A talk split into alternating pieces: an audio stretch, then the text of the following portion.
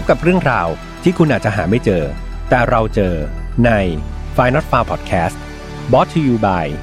ใหม่สกินแคร์จากสีจันทร์ Skin Moisture Series ตุ้นน้ำลึกล็อกผิวฉ่ำนาน72ชั่วโมง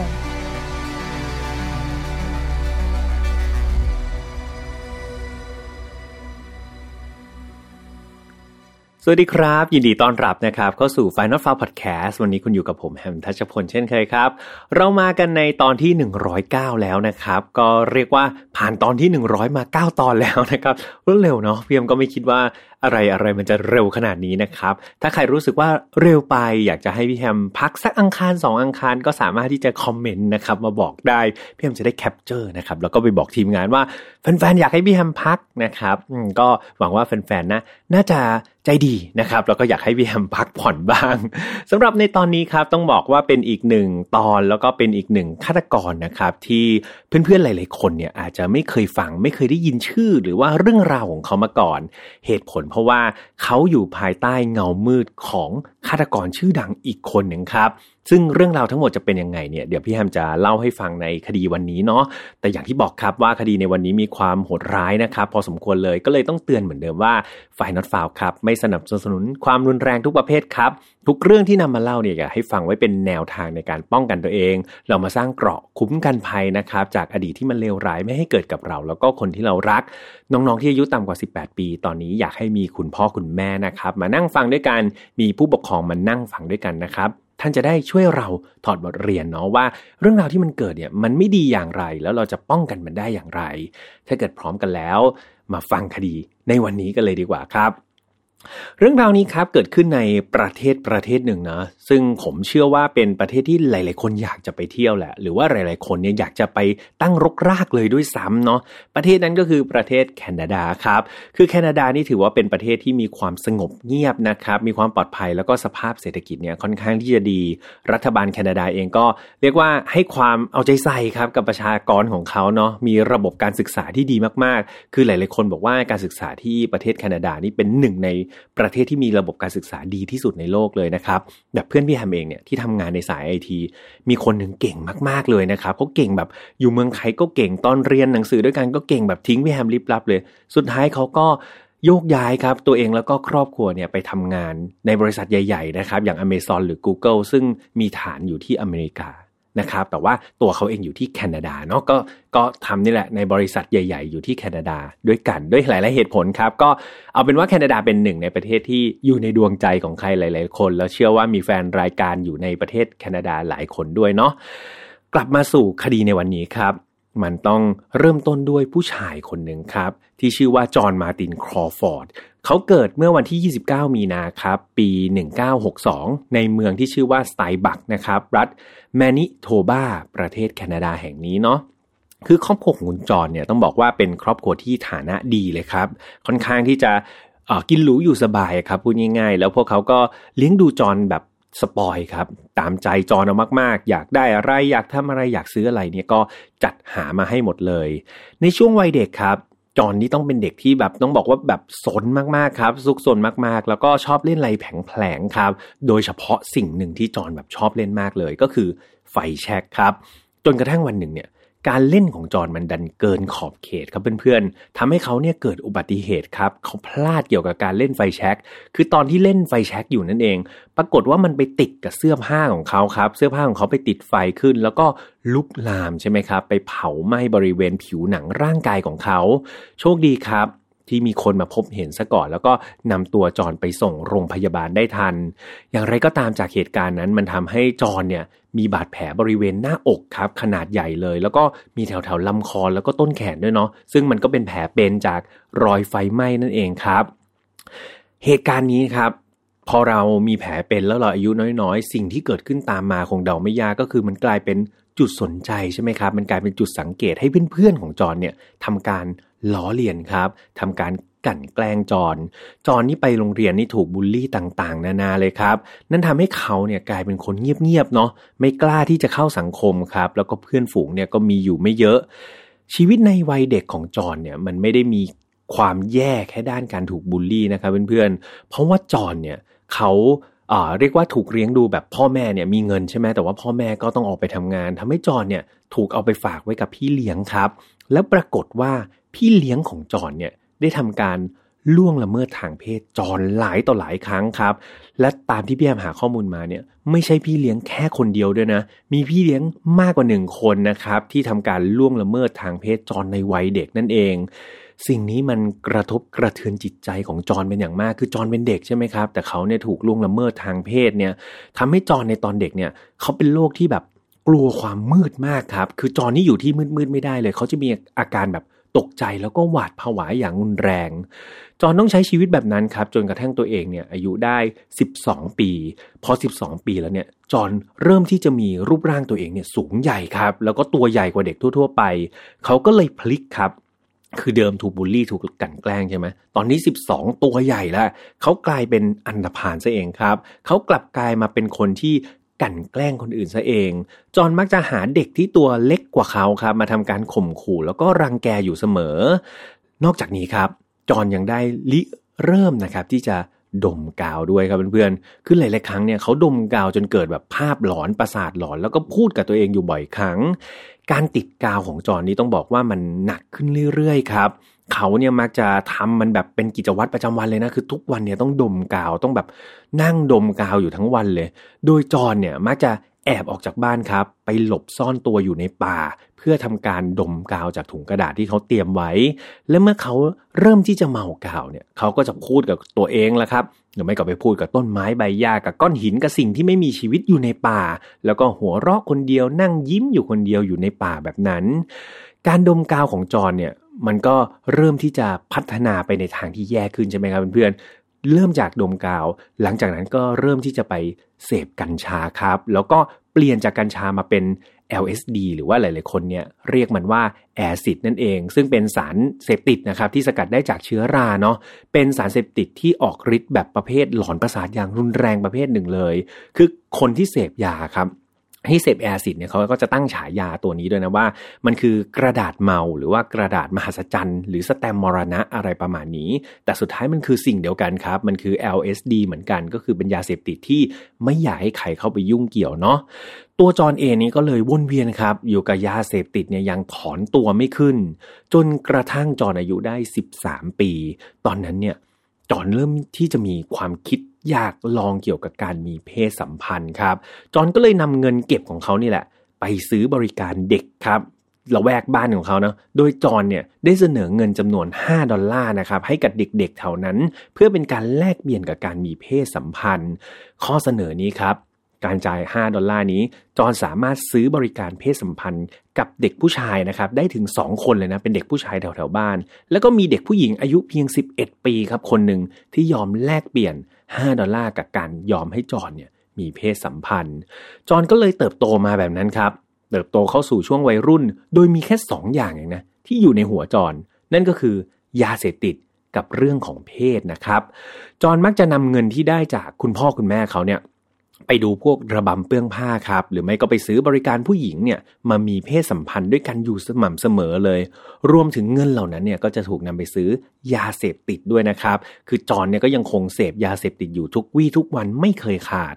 จนกระทั่งเขาอายุได้16ปีแล้วนะครับในตอนนั้นเนี่ยจอนเริ่มที่จะมีอาการประหลาดๆเกิดขึ้นกับตัวเขาเองคือจอนเนี่ยเขาเล่าให้ฟังว่าเขาเนี่ยมักจะได้ยินเสียงหนึ่งครับซึ่งเสียงนั้นมันเป็นเสียงที่เขาบอกไม่ถูกนะว่ามันเสียงอะไรแต่มันเป็นเสียงที่เขาฟังแล้วเขารู้สึกแบบโหมันทรมานสุดๆเลยหรือในบางครั้งครับมันไม่ได้มีแค่เสียงอย่างเดียวมันมีภาพด้วยครับมันเป็นภาพหลอนที่จอนเห็น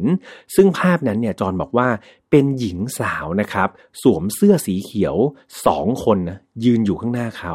แล้วด้านล่างเนี่ยไม่สวมใส่อะไรเลยครับก็คือเปลือยเปล่าใส่แค่เสื้อสีเขียวอย่างเดียว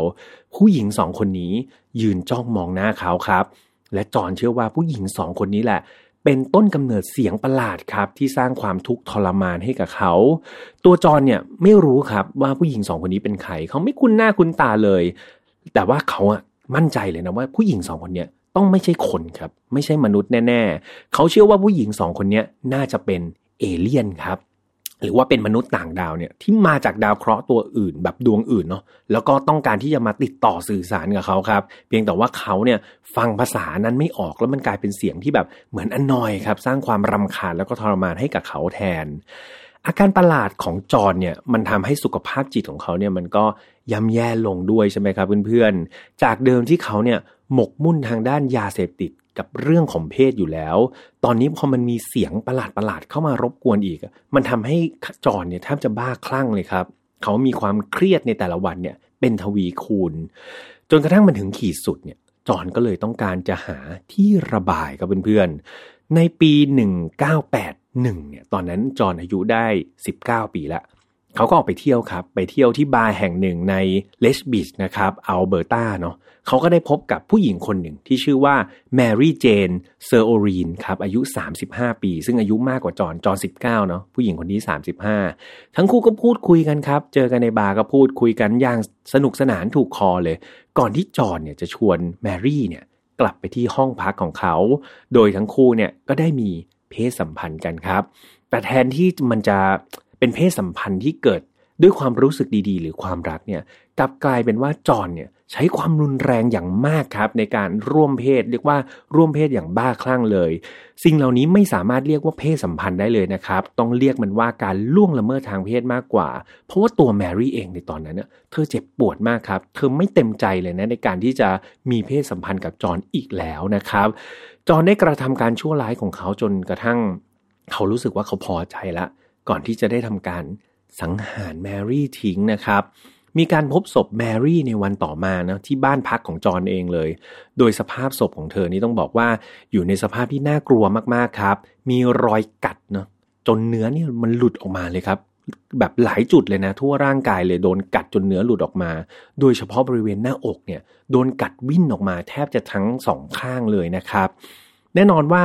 จอนถูกจับกุมได้ไม่ยากครับเพราะว่าที่เกิดเหตุมันก็เกิดเหตุในห้องพักเขาใช่ไหมครับนั่นเป็นเพราะว่าจอนเนี่ยเขาทำไปโดยไม่ได้วางแผนครับทุกอย่างเนี่ยมันเกิดจากอารมณ์ชั่ววูบตอนนั้นล้วนๆเลยจอนไม่ได้วางแผนว่าเขาจะฆ่าใครแต่อารมณ์มันพาไปครับทำให้เขาเนี่ยเกิดพลั้งมือนะครับแล้วก็ฆ่าแมรี่เขาก็เลยถูกตั้งข้อหาฆาตกรรมโดยเจตนาครับซึ่งตัวจอนเองเนี่ยเขาก็ทำการสารภาพผิดทั้งหมดเลยนะว่าเขาเนี่ยเป็นคนลงมือเองนั่นทำให้ศาลเนี่ยก็ได้มีการลดโทษให้เขาครับสุดท้ายก็เลยตัดสินจำคุกเพียง10ปีเท่านั้นในที่สุดในปี1989เนี่ยหรือว่าราวๆ8ปีเท่านั้นเองครับจอนก็ได้รับการปล่อยตัวเนาะเพราะว่าเป็นนักโทษชั้นดีก็กลับมาเป็นอิสระอีกครั้งสิ่งแรกเลยนะที่จอนโหยหาเนี่ยหลังจากที่เขาก้าวเท้าพ้นออกมาจากคุกเนี่ยก็คือเรื่องของยาเสพติดแล้วก็เรื่องของเพศเหมือนเดิมเลยครับมี2เรื่องเหมือนเดิมเลยที่จอนยึดมั่นเขาได้ไปยังผับครับแล้วก็ดื่มเบียร์ก่อนดื่มทั้งหมดนะครับ24แก้วดื่มเบียร์24แก้วไม่พอครับเขาดื่มเหล้าต่อครับเรียกว่าเสพแอลกอฮอล์ให้เต็มที่เลยนะหลังจากที่อยากมานานก่อนที่เขาจะใช้เงินครับในการล่องเรือนะครับท่องเที่ยวไปตามหัวเมืองต่างๆนั่นก็เพื่อที่จะหาสถานที่ในการซื้อบริการเพศสัมพันธ์จากเหล่าผู้หญิงที่มาขายบริการตามหัวเมืองตามท่าเรือต่างๆนั่นเองชีวิตเสเพของจอนครับก็ดำเนินแบบนี้ไปเรื่อยๆจนกระทั่งเดือนพฤษภาคมปี1992จอนก็ทำแบบนี้ไปเรื่อยมานะครับจนกระทั่งมีเหตุการณ์หนึ่งครับก็คือมีผู้หญิงคนหนึ่งที่ชื่อว่าเทเรซาเคเมตครับผู้หญิงคนนี้ได้เข้าไปแจ้งความกับเจ้าหน้าที่ตำรวจเนาะเธอบอกว่าเธอเนี่ยถูกผู้ชายคนหนึ่งที่ชื่อว่าจอนเนี่ยทำการล่วงละเมิดทางเพศเธอครับแล้วก็ไม่พอนะพยายามที่จะบีบคอฆ่าเธอด้วยเพียงแต่ว่าเธอโชคดีครับที่หนีออกมาได้ทันเธอได้บอกว่าสถานที่เกิดเหตุเนี่ยก็คือบริเวณชายหาดแห่งหนึ่งครับเจ้าหน้าที่พอได้รับแจ้งเหตุก็รีบเดินทางไปเลยนะเดินทางไปยังชายหาดแห่งนั้นและเจ้าหน้าที่ก็ได้พบกับจอนมาตินคนนี้ครับนอนสลบอยู่ที่ชายหาดจริงๆจากการตรวจสอบพบว่าตอนนั้นจอนเป็นลมแดดครับแล้วเขาก็สลบอยู่ท่ามกลางอาการที่ต้องบอกว่าเขามึนเมามากๆแทบจะไม่ได้สติเลยนะครับมีการตรวจสอบพบปริมาณยาเสพติดแบบปริมาณสูงมากๆเลยครับในเลือดของเขาจากการไปล่วงละเมิดทางเพศเทเรซ่าเนาะบวกกับปริมาณสารเสพติดจำนวนมากขนาดนี้แน่นอนว่าจอนเนี่ยถูกนำตัวไปเข้าห้องขังอีกครั้งแน่นอนครับแต่ที่น่าตกใจคืออะไรรู้ไหมครับเพื่อนๆจอนโดนจับเข้าไปเนี่ยปรากฏในวันรุ่งขึ้นเนี่ย เขาได้รับการประกันตัวทันทีครับแล้วก็อนุญาตให้กลับไปใช้ชีวิตแบบเดิมได้เลยเพียงแต่เจ้าหน้าที่บอกว่าจอนต้องอยู่ภายใต้การคุมประพฤติของคุณแม่เขาครับแค่นั้นเองครับในสิ่งที่เขาทำลงไปการตัดสินปล่อยจอนไปครั้งนี้เป็นการตัดสินที่เรียกว่าผิดพลาดมหันต์เลยนะครับเพราะว่าตอนนี้จอนเป็นเหมือนสัตว์ป่าแล้วนะที่พร้อมจะทำอะไรได้อย่างบ้าคลั่งแล้วก็ไม่เกรงใจใครเลยเขาผ่านประสบการณ์การฆ่าคนมาแล้วใช่ไหมครับเพื่อนๆแล้วก็ติดคุกไม่กี่ปีก็ออกมาแล้วตอนนี้เขาไปล่วงละเมิดทางเพศใครก็ไม่รู้แถมไม่ต้องรับโทษอะไรเลยสิ่งเหล่านี้มันทำให้จอนเนี่ยได้ใจสุดๆเลยครับเขารู้เลยว่ากฎหมายที่เนี่ยทำอะไรเขาไม่ได้เขามีเงินสักอย่างเขาอยากจะใช้ชีวิตที่สุดเหวี่ยงนะครับอย่างเต็มที่ในตอนนั้นเองนะครับตอนที่จอนเนี่ยถูกคุมความประพฤติเนี่ยเขาไม่ได้เกรงกลัวหรือว่าไม่ได้อยู่ในสายตาคุณแม่อย่างที่เจ้าหน้าที่บอกเลยเขากลับไปนัดเพื่อนคนหนึ่งครับซึ่งเป็นคนที่เคยอยู่ในห้องขังด้วยกันเนี่ยแหละแล้วก็ออกมาในเวลาที่ใกล้เคียงกันก็คือเป็นเพื่อนซีกันในคุกนะครับพูดง่ายๆเพื่อทำการปฏิบัติการไล่ล่าเหยื่อครับเพื่อนๆในที่สุดเนี่ยก็มีหญิงสาวผู้โชคร้ายคนหนึ่งที่ชื่อว่าชาลีนาโบฟครับคือเธอเนี่ยอายุได้16ปีเองนะต้องตกเป็นเหยื่อของอสูรร้ายทั้งสองคนนี้ครับพวกเขานี่รุมกันล่วงละเมิดทางเพศชาลีอย่างโหดเหี้ยมนะครับแล้วก็สลับผัดเปลี่ยนกันล่วงละเมิดเธอแบบเป็นเวลานานมากครับจนกระทั่งพอใจจากนั้นครับจอนเนี่ยได้ลากชาลีนะเข้าไปในพุ่มไม้ใกล้ๆบริเวณนั้นครับจากนั้นเขาก็ใช้มีดเนี่ยแทงจ้วงกระหน่ำนะครับชาลีจนกระทั่งเธอเนี่ยเสียชีวิตไปในที่สุดการได้ฆ่าคนอีกครั้งหนึ่งครับเพื่อนๆต้องบอกว่ามันไปกระตุ้นนะครับจิตใต้สำนึกอันเป็นต้องเรียกว่าไม่ใช่มนุษย์แล้วครับเป็นปีศาจของจอนเนี่ยให้ปลุกขึ้นใหม่อีกครั้งทำให้การของกระทำของเขาเนี่ยมันกลับมาชั่วร้ายแล้วก็เลวทรามอีกครั้งหนึ่งจอนได้ไปหาเหยื่อรายต่อไปทันทีครับและเหยื่อรายต่อไปมีชื่อว่าอีวาเทสับครับซึ่งเขาก็ไปทำการล่อลวงผู้หญิงผู้เคราะห์ร้ายคนนี้ในลักษณะเดิมๆเลยนะก็ไปเจอกันที่บาร์แล้วก็หลอกลวงมาล่วงละเมิดทางเพศอย่างทารุณก่อนที่สุดท้ายจะปิดท้ายด้วยการบีบคอเธอครับจนกระทั่งเธอเนี่ยเสียชีวิตจากนั้นจอนก็ได้นำเลื่อยครับมาทำการหั่นแขนของเอวาทิ้งแล้วก็นำร่างของเธอเนี่ยที่ขาดไปแล้วแบบแขนขาดไปแล้วครึ่งหนึ่งเนี่ยทำการไปฝังไว้นะครับในที่รกร้างในเช้าวันรุ่งขึ้นเนี่ยย้ำว่าแค่วันรุ่งขึ้นเท่านั้นนะครับเมื่อคืนเพิ่งบีบคอคนแล้วก็เอาเลื่อยมาหั่นศพคนเนี่ยปรากฏว่าพอตื่นนอนขึ้นมาหาเหยื่อต่อเลยครับเขาได้ไปเจอกับหญิงสาววัย22ปีคนหนึ่งที่ชื่อว่าคารินดาวอเตอร์เฮนครับคนนี้นะครับก็โดนหลอกเช่นเดียวกันเนาะมาทำการล่วงละเมิดทางเพศแล้วก็ฆ่าในรูปแบบเดียวกันก่อนจะนำร่างของเธอเนี่ยไปทิ้งไว้แถวๆพุ่มไม้ตามเดิมเลยครับเรียกว่าไม่ได้เกรงกลัวหรือว่าไม่ได้รู้สึกเศร้าสลดอะไรเลยไม่น่าเชื่อครับว่าการกระทำอันรุนแรงแล้วก็เลวร้ายแบบนี้มันจะหลุดลอดพ้นสายตาเจ้าหน้าที่ตำรวจของแคนาดาไปได้จนกระทั่งในเดือนตุลาคมครับปี1992เนี่ยจอนก็ถูกเจ้าหน้าที่ตำรวจจับกุมครับเพื่อนๆอาจจะคิดว่ามีคนไปพบศพหรือเปล่าเปล่าเลยครับจริงๆแล้วจอนไปทะเลาะวิวาทนะครับกับผู้ชายคนหนึ่งที่ซัสคาทูนครับนั่นทำให้จอนเนี่ยก็ถูกจับในข้อหาทะเลาะวิวาทแหละแล้วก็นำตัวไปยังศูนย์ราชทัณฑ์สถานของรัสคาทูนนะครับในข้อหาทำร้ายร่างกายผู้อื่นเท่านั้นเองก่อนที่สุดท้ายเป็นไงครับ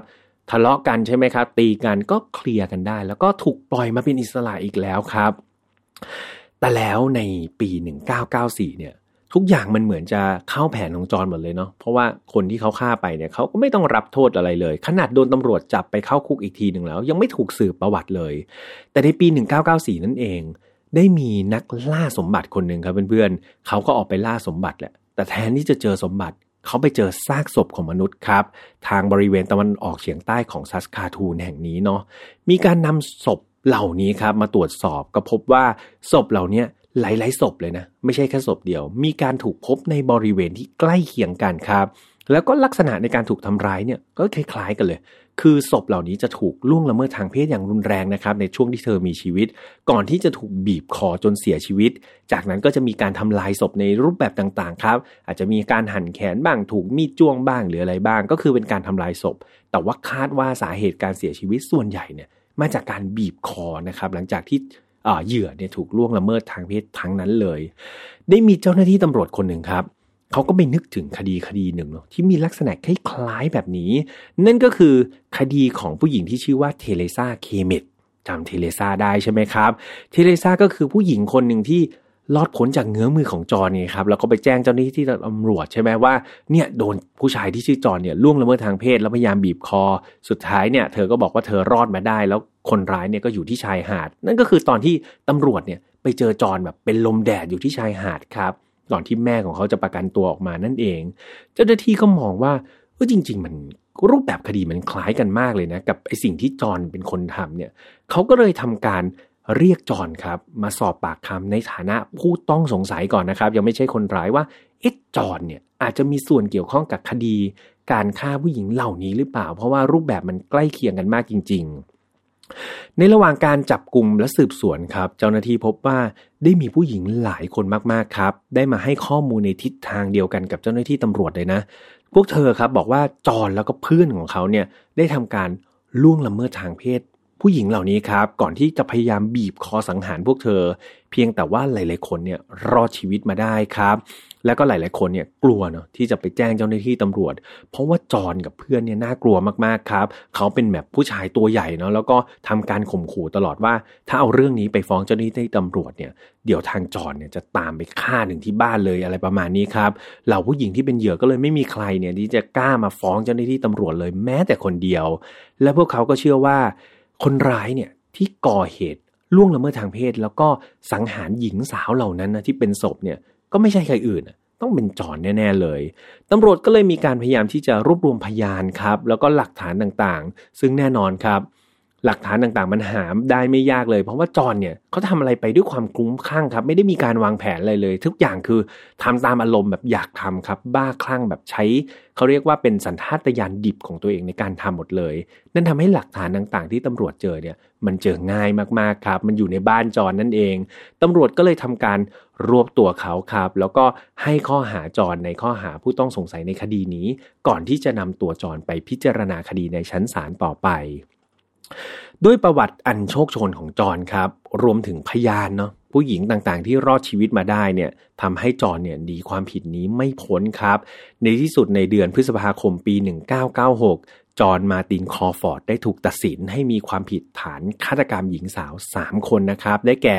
อีวาเทสับครับชาลีนาโป๊บแล้วก็คาลินดาวอเทอร์เฮนนะครับทั้ง3คนที่พี่แฮมเล่าไปนั่นเองโดยจอนเนี่ยได้รับโทษจำคุกตลอดชีวิต3รอบครับก็คือตลอดชีวิตรอบหนึ่งตลอดชีวิตรอบที่2แล้วก็รอบที่3ตามความผิดนะครับการกระทำของจอห์นมาร์ตินครอฟอร์ดเนี่ยนับว่าเป็นหนึ่งในอาชญากรต่อเนื่องที่เราฟังแล้วเราก็รู้สึกว่าเขาบ้าคลั่งมากๆเลยใช่ไหมครับแล้วก็เป็นการกระทำที่โหดร้ายที่สุดคนหนึ่งจริงๆตรงนี้มีคนเชื่อด้วยนะครับว่าไม่ได้มีแค่3ศพหรอกน่าจะมีมากกว่านี้ครับที่จอห์นเองก็ไม่ได้บอกเนาะหรือว่าเจ้าหน้าที่ยังไม่ได้เจอศพแต่ว่าน่าแปลกมากเลยว่าคนที่โหดเหี้ยมขนาดนี้ฆาตกรที่แบบเรียกว่าแบบน่ากลัวมากขนาดนี้ในแคนาดาเนี่ยกับพบว่าหลายๆคนเนี่ยไม่รู้จักเขาด้วยซ้ำครับในตอนนั้นสื่อของแคนาดาเองแทบไม่ให้ความสำคัญหรือว่าลงข่าวเกี่ยวกับคดีจอเลยนะครับเพื่อนๆรู้ไหมครับว่าเหตุผลคืออะไรเหตุผลของมันก็คือในตอนนั้นเองครับในช่วงเดือนพฤษภาคมปี1992เนี่ยในช่วงที่จอเนี่ยได้ถูกตัดสินว่ามีความผิดจริงฐานฆ่าคนเนี่ยในช่วงนั้นมันได้มีฆาตกรอีกคู่หนึ่งครับต้องใช้คำว่าอีกคู่หนึ่งซึ่งกำลังเป็นข่าวมากๆเลยนะและทุกคนเนี่ยให้ความสนใจกับฆาตกรคู่โหดคู่นี้ครับซึ่งฆาตกรคู่เนี่ยพี่แฮมเคยมาเล่าใน File Not Found คดีที่50ด้วยนะครับเอพิโซดที่50ด้วยฆาตกรคู่นี้มีชื่อว่าพอล เบอร์นาร์โดครับกับคาร่าโฮโมกานั่นเองจำได้ไหมครับก็คือคู่รักบาร์บี้ครับหลายๆคนน่าจะเคยไปฟังแล้วเนาะเอพิโซดที่50ที่แฮมเล่าเกี่ยวกับเรื่องของพอลกับคาร่าเนาะก็เป็นฆาตกรที่โหดเหี้ยมมากๆแต่ว่าเนี่ยทั้งคู่ครับเกิดเหตุที่แคนาดาเหมือนกันปรากฏว่าสื่อเนี่ยไปให้ความสนใจกับพอลแล้วก็คาร่าหมดเลยยิ่งตอนที่คาร่าเนี่ยถูกตัดสินว่าเธอไม่ต้องรับความผิดจำได้ใช่ไหมครับสื่อนี่โอ้โหเล่นข่าวครับโอ้โหเล่นข่าวแบบโจมตีคาร่าแล้วทุกคนก็ไปสนใจแต่คาร่ากับพอลหมดเลยอาจจะเป็นเพราะว่าทั้งคู่เนี่ยทั้งหน้าตาดีใช่ไหมครับแล้วก็ก่อเหตุก็โหดเหี้ยมเหมือนกันเนาะแต่ว่าสื่อเนี่ยเหมือนฉายแสงไปที่คาร่ากับพอลหมดเลยนั่นทำให้ทุกคนครับไม่รู้จักเลยครับจอห์นมาร์ตินคอฟอร์ดทั้งที่เขาก็ทำเรื่องที่เลวร้ายเหมือนกันแต่เขาหลบอยู่ภายใต้เงาของคู่รักบาร์บี้คู่นี้ครับตัวจอห์นเองด้วยเนี่ยเขาก็ไม่อยากดังด้วยนะ ตัวจอห์นเองเขาบอกเขาไม่อยากเป็นข่าวครับเราจะเห็นว่ามีฆาตกรดังๆหลายคนเลยใช่ไหมครับเพื่อนๆที่เราได้ดูสารคดีทาง Netflix หรือว่าสารคดีอื่นๆเนาะไม่ว่าจะเป็นเท็ดบันดี้อย่างเงี้ยก็มีชื่อเสียงหรือว่าเดนนิสเรเดอร์เนี่ยก็พี่แอมก็เพิ่งดูสารคดีของเขาแต่ดูยังไม่จบนะหลับไปก่อนนะครับก็ปรากฏว่าฆาตกรดังๆเนี่ยพอเวลามีสื่อไปสัมภาษณ์เนี่ยก็ให้ความร่วมมืออย่างดีแต่มันไม่ใช่กับจอห์นครับจอห์นมาร์ตินนี่บอกว่าไม่เอาถ้าสื่อมาสัมภาษณ์เขาปฏิเสธไม่แบบตลอดเลยครับเขาปฏิเสธไม่เคยให้สัมภาษณ์ที่สื่อหรือว่าสำนักข่าวใดๆเลยมีเพียงคนเดียวที่เขายอมคุยด้วยคือจิตแพทย์ครับที่อยู่ประจำคุกเท่านั้นเองโดยจิตแพทย์เนี่ยก็ให้การนะว่าจอห์นนี่เป็นคนที่พูดจาแบบไม่น่าเชื่อถือเลยครับสมมุติวันนี้ไปถามเรื่องหนึ่งเนี่ยก็จะตอบแบบหนึ่งพรุ่งนี้ไปถามเรื่องเดิมก็จะตอบอีกแบบหนึ่งครับนั่นทำให้จิตแพทย์คนนี้ก็ยังไม่รู้เลยนะว่าสิ่งที่จอห์นเล่ามาเนี่ยเป็นความจริงหรือว่าเป็นเรื่องโกหกครับอย่างไรก็ตามเนี่ยพี่แอมก็ยังอยากนำเรื่องราวของผู้ชายคนนี้ครับมาตีแผ่แล้วก็ให้พบว่าเอาจริงๆแล้วเนี่ยยังมีฆาตกรหรือว่าคนที่น่ากลัวอีกหลายๆคนเลยนะครับที่พวกเราไม่รู้จักและมันถูกบดบังครับด้วยสิ่งที่มันเลวร้ายคล้ายๆกันเพียงแต่ว่ามันถูกฉายแสงไปเท่านั้นเองเรื่องราวนี้ก็จบลงไปแล้วนะครับสำหรับฆาตกรคนหนึ่งที่อยู่ภายใต้เงาของคู่รักฆาตกรบาร์บี้นะครับซึ่งพี่แอมก็รู้สึกว่า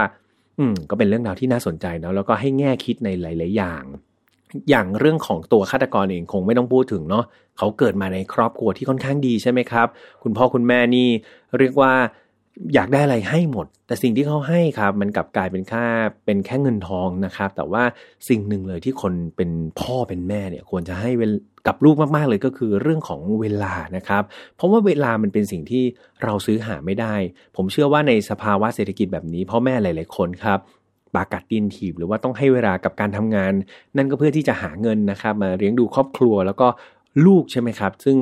อยู่ในประเทศเราเนี่ยแน่นอนว่าเศรษฐกิจมันอาจจะไม่ดีแต่มันสวนทางกับเงินเฟ้อนะครับโอ้โหของอะไรก็แพงไปหมดเลยวันที่พี่แฮมอัดนี่น้ำมัน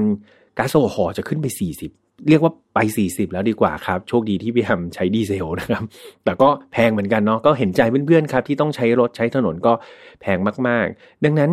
การใช้เงินก็การหาเงินต่างๆเนี่ยมันก็เป็นสิ่งสำคัญครับแต่ว่าก็อย่าลืมนะครับที่จะให้เวลากับคนที่เรารักแล้วก็คนในครอบครัวด้วยให้ความรักให้คำสั่งสอนเขาครับก็เป็นสิ่งที่ดีอย่าให้แค่เงินอย่างเดียวเนาะเพื่อนๆเนาะบางที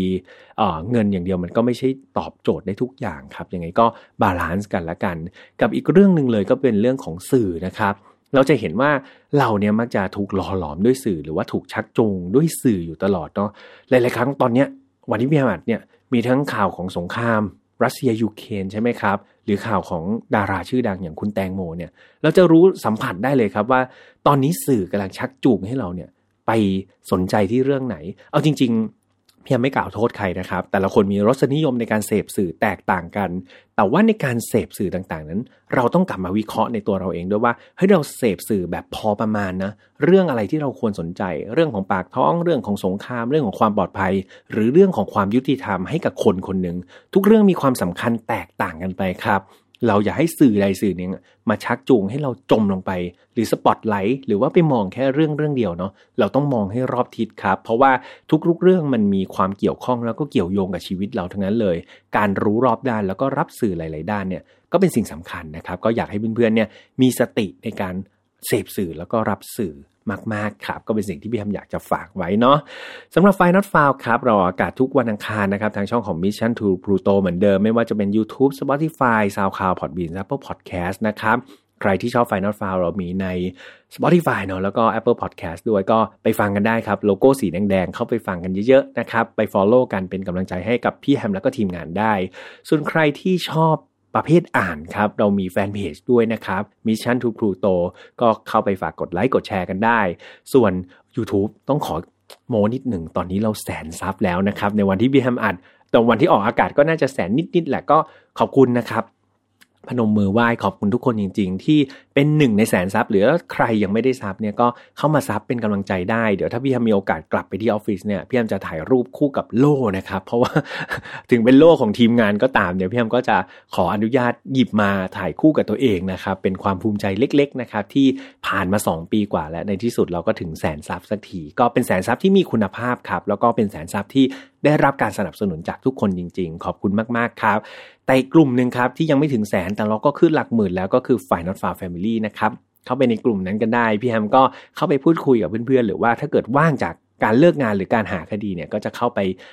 หยิบยกประเด็นต่างๆนะครับหรือว่าข่าวสารต่างๆเนี่ยเข้าไปพูดคุยกันในกลุ่มด้วยยังไงก็เข้าไปติดตามกันได้เนาะสำหรับวันนี้ดูแลตัวเองดีๆครับไม่ว่าจะเป็นสภาพร่างกายหรือจิตใจก็ฝากดูแลกันให้ครบนะครับก็อยากให้ทุกคนมีสุขภาพร่างกายที่ดีสุขภาพจิตใจที่ดีแล้วเจอกันใหม่วันอังคารหน้าสำหรับวันนี้ขออนุญาตไปพักผ่อนก่อนนะครับสวัสดีครับพบกับเรื่องราวที่คุณอาจจะหาไม่เจอแต่เราเจอใน Find Not Far Podcast Presented by สีจัน Skin Moisture Burst Series ตุ่นน้ำลึกล็อกผิวชำนาน72 ชั่วโมง